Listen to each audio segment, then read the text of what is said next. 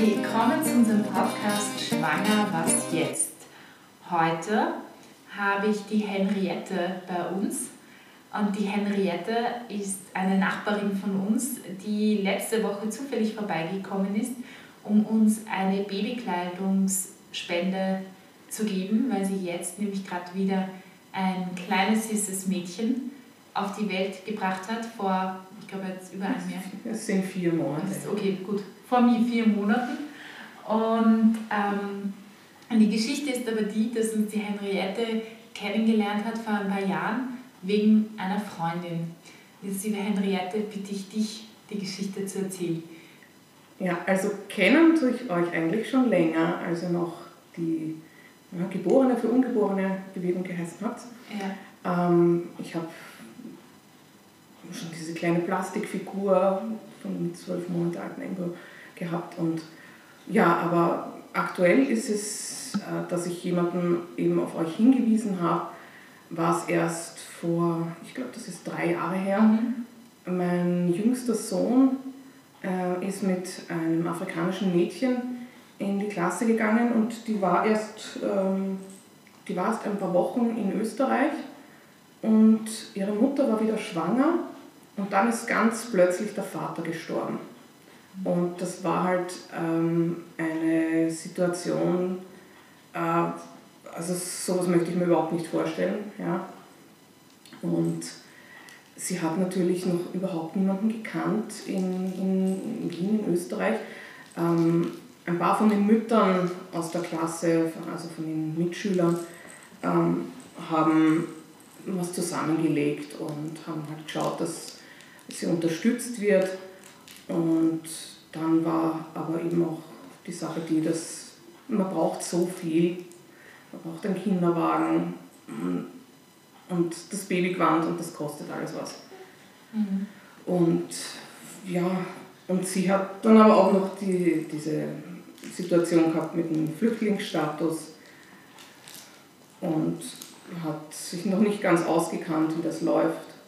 Und dann bin ich eben auf euch gekommen und da wir in der Nähe sind, haben wir gedacht, okay, kommst rüber zu mir. Ist sie dann zu mir gekommen, wir sind gemeinsam rüber marschiert.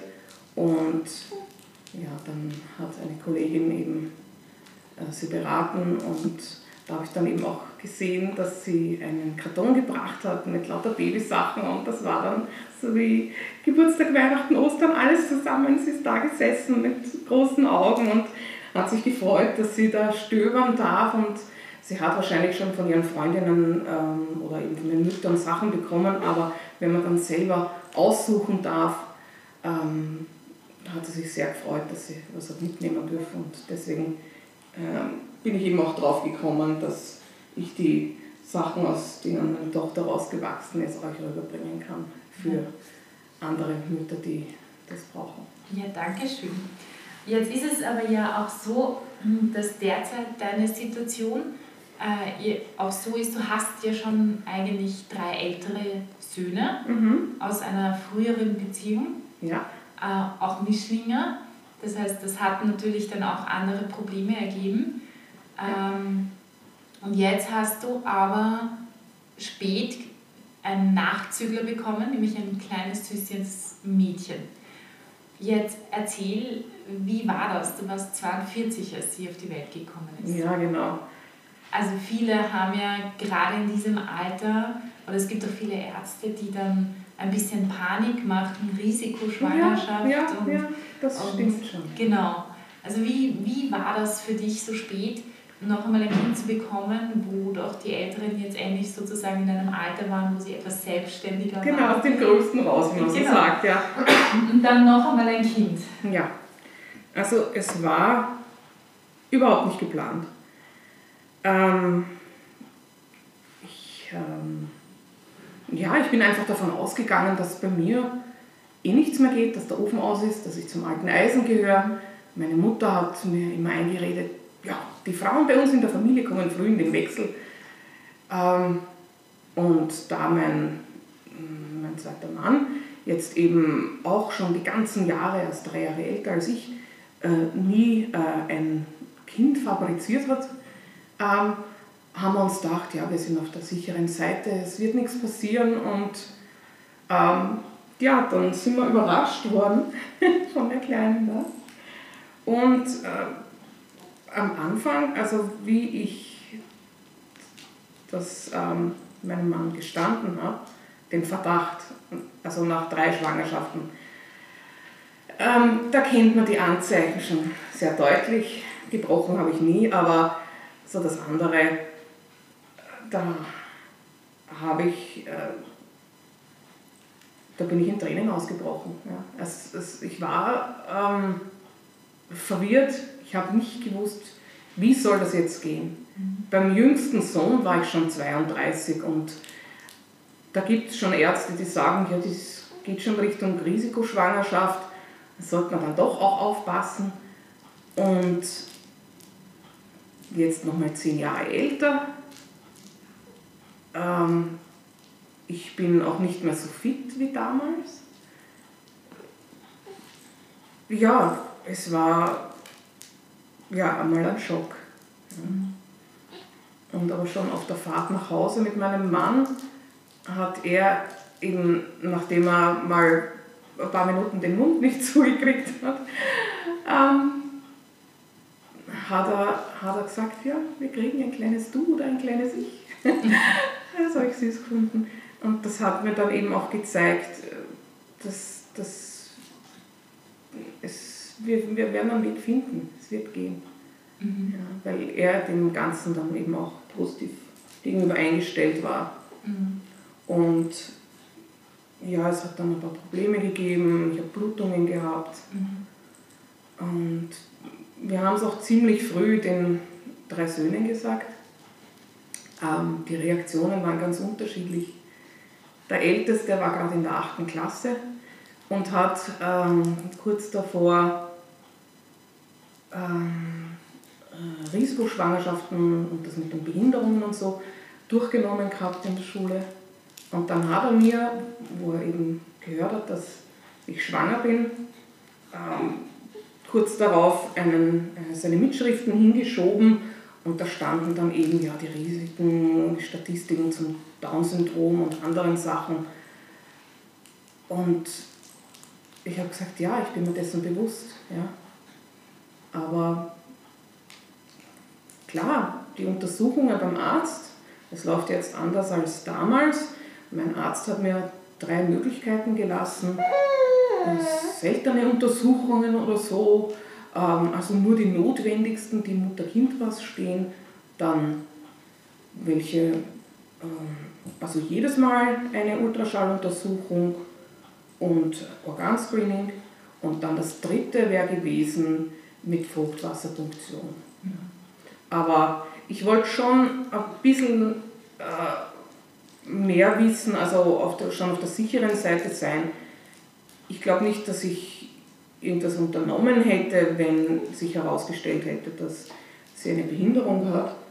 Aber es ist doch gut zu wissen, das, was ins Haus steht ähm, dass und dass man sich äh, vorbereiten kann, dass man vielleicht schon ähm, Selbsthilfegruppen kontaktieren kann. Ähm, sich einlesen kann in die Materie. Mhm. Ja.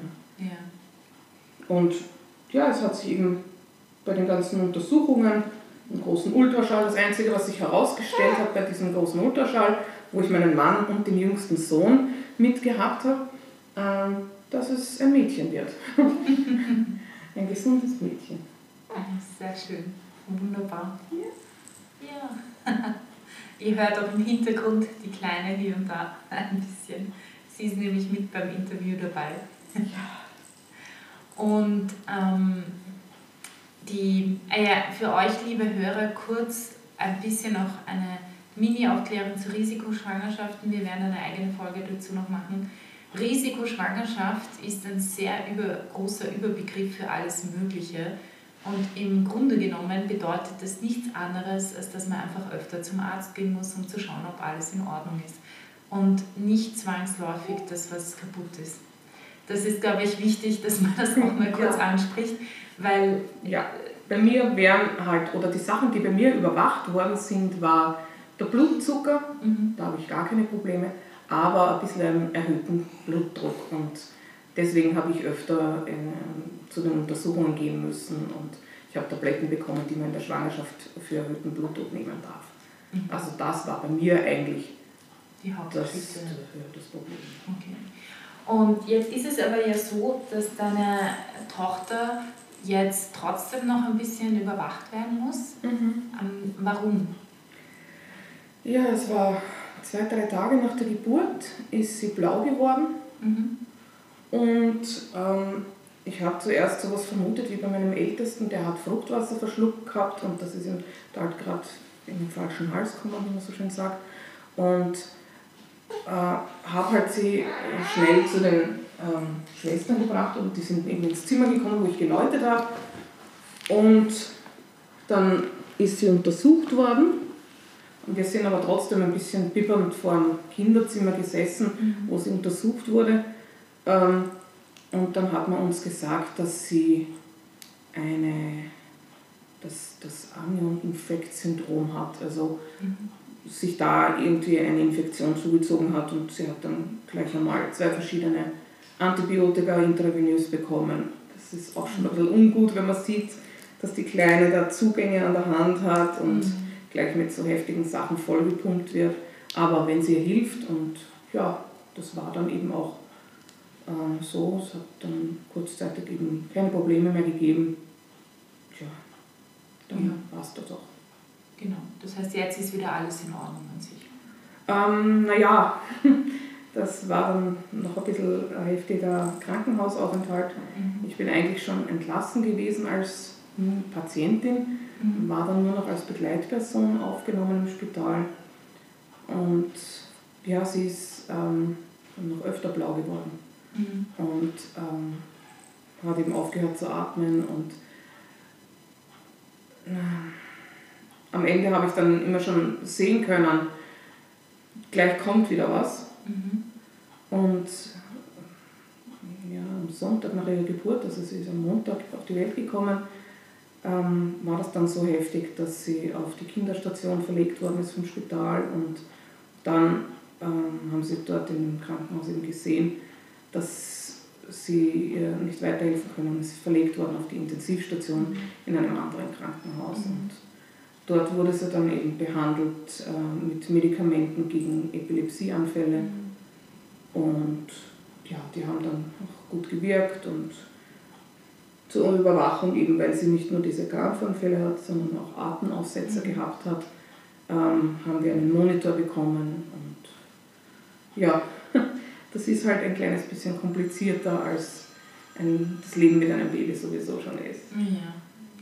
Aber mittlerweile ist ja, haben sich die ja gelöst, ne? Die ja, wir sind mit dem Medikament runtergegangen von anfänglich 0,6 Milliliter, also das ist wirklich so eine Minimenge und wir sind seit gestern auf 0,1 Milliliter und mhm. es zeigt sich da keine Veränderung, also scheint sie wirklich aus dem schon rausgewachsen zu sein. Also Aber eine Untersuchung steht noch ins ja. Haus. Ja. Verstehe. Gut.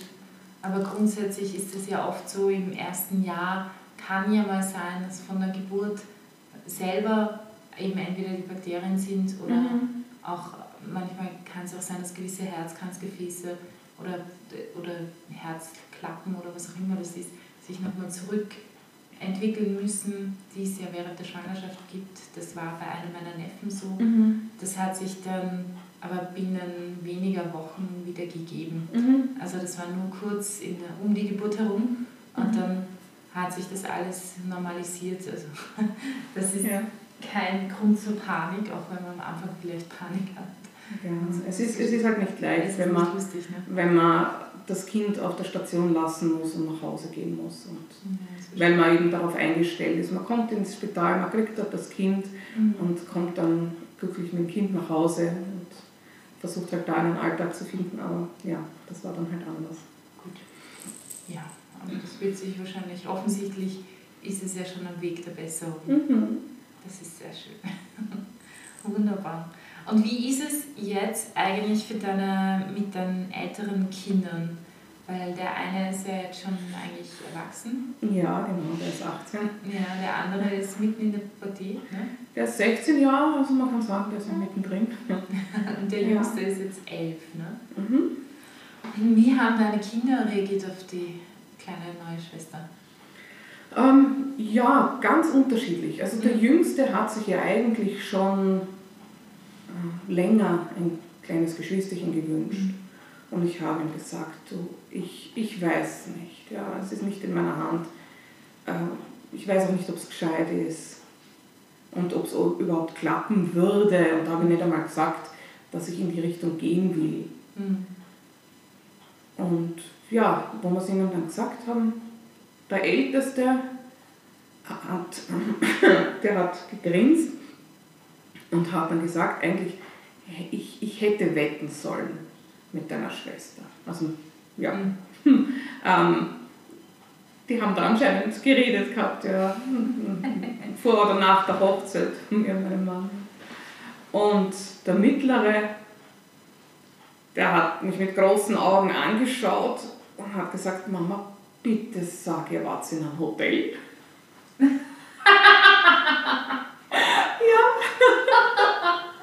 ah, das finde ich sehr süß und blauäugig. ich habe so eine... Habe dann nichts weiter dazu gesagt, ja, weil sonst hätte er vielleicht gesagt, ich ziehe aus. ja, irgendwann wird er schon noch lernen, ja. das ist sehr lieb eigentlich. Ja. Der Jüngste hat ein bisschen länger gebraucht, um dahinter zu steigen, was ich da meine, weil ich habe ihnen Kinderüberraschungseier gegeben. Ah. Ja, also so haben wir es ihnen gesagt. Die kriegen sie normalerweise nicht so dem ah. Alter. Ja. Ja, es war die Kinderüberraschung, die ich da auf dem Schoß hatte.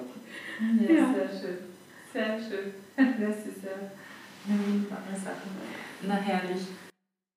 Und die, ähm, die dritte Sache, die ich mit dir, wo ich dich gerne interviewen wollen, wollte, ist ja, deine älteren drei Söhne sind ja Mischlinge. Mhm. Und äh, jetzt ist es ja nicht immer leicht für Mischlinge bei uns in Österreich. Also ich kenne das ein bisschen von meiner Cousine, mhm. deren Kinder auch Mischlinge sind. Und ähm, wie sind da deine Erfahrungen dazu? Ähm, also in Österreich ähm, habe ich eigentlich doch ziemlich gute Erfahrungen. Ja. Ähm, es war nur, wo ich mit meinem Ex zusammen unterwegs war, ähm, wo die Kinder noch klein waren. Da hat es kommt aber auch darauf an, wo man unterwegs ist. Mhm. Da waren dann welche, die sich geäußert haben dazu in einer eher derben Weise. Mhm. Und ja, aber sonst, Leute haben vermutet oder nachgefragt, ob ich die Kinder adoptiert hätte. Da habe ich gesagt, nein, die sind selber gemacht. ähm, ja, und sonst, na, eigentlich, eigentlich geht es uns gut damit. Oder den Kindern selber. Sicher hört man das eine oder andere Kommentar, aber. Gut, es ist im Bereich des ja, Normalen. Auch als hiesiger äh, kriegt man, wenn man eine Brille hat, was zu hören wegen einer Brille oder wenn man übergewichtig ist, kriegt man deswegen was ja. zu hören. Ja, die Leute, Kinder finden sich immer was, um mhm. andere Kinder zu segieren. Ja. Das stimmt ja. Das ist wahr, leider. Na wunderbar, sehr schön. Das heißt, dann ist das jetzt eine, eine ganz lustige Geschichte, eine schöne bunte Familie. Ja. Es hat noch ein Klassenkamerad vom Jüngsten gesagt, wie er gehört hat, dass ich schwanger bin und er hat, äh, kennt mich und meinen Mann, hat er gesagt, dir wird nie jemand glauben, dass das deine Schwester ist. naja, es kommt vor. In England gibt es ja irgendwann, habe ich gehört, ein Zwillingspaar, die wirklich Zwillinge sind, wo eine schwarz ist und eine rothaarig, glaube ich, nämlich die andere. Ja. Ganz weiß und rothaarig. Die ja. haben sich über den ja, das war, das war auch ein Witz von mir, weil mein Ex-Mann noch vor der Scheidung äh, eine Tochter bekommen hat mit einer ähm, einem schwarzen Deutschen. Mhm. Ähm, Und dann habe ich gesagt, okay, jetzt haben die drei gemischten Buben eine schwarze Schwester. Mhm. Und ich dann eben gewusst habe, dass ich schwanger bin, haben wir gedacht, ha, das wäre doch lustig, wenn das Kind ganz hell ist und vielleicht sogar rote Haare hat. Naja, warte mal, wie sie auf die Welt gekommen ist, hat ihre Haare einen roten Stich. Das war dann, wenn Witze wahr werden. Ja, stimmt, das ist lustig. Im Moment hat sie eher wenige Haare. Jetzt hat sie wenige, ja, die kommen wieder. Ja. Die werden wahrscheinlich noch anders sprießen. Ja. Sobald möglich. Ja. Mhm. Also das war jetzt das Kommentar von der Kleinen. Und ganz lieb. Na wunderbar. Gibt es noch etwas, was du unseren Hörern gerne weitergeben möchtest? Ähm, ja, also ich würde sagen, selbst wenn es an einem Tag ganz dramatisch ausschaut, äh, wenn man sich nicht rauszieht, wenn man weiß, okay, die Wohnsituation ist jetzt nicht ideal und eigentlich wollte man doch noch das Haus umbauen und dieses und jenes. Ähm, das lässt sich alles machen. Der Zeitplan ändert sich und die tägliche Routine ändert sich. Und mit ihrer Situation war es auch so, dass wir jetzt eben keine Ressourcen hatten, um was im Haus zu machen zum Beispiel. Aber ähm, ja, jetzt, man kann auch anders leben. Ja. Ich lebe jetzt mehr oder weniger mit meiner Tante und mit meiner Familie in einer WG. Mhm. Ähm, es ist ein bisschen anstrengend, aber ja, es, es geht. Ja. Es geht. Man hilft sich gegenseitig, man nervt sich gegenseitig, aber ja, ein Tag ist rum und der nächste Tag bringt was Neues. Mhm. Ja.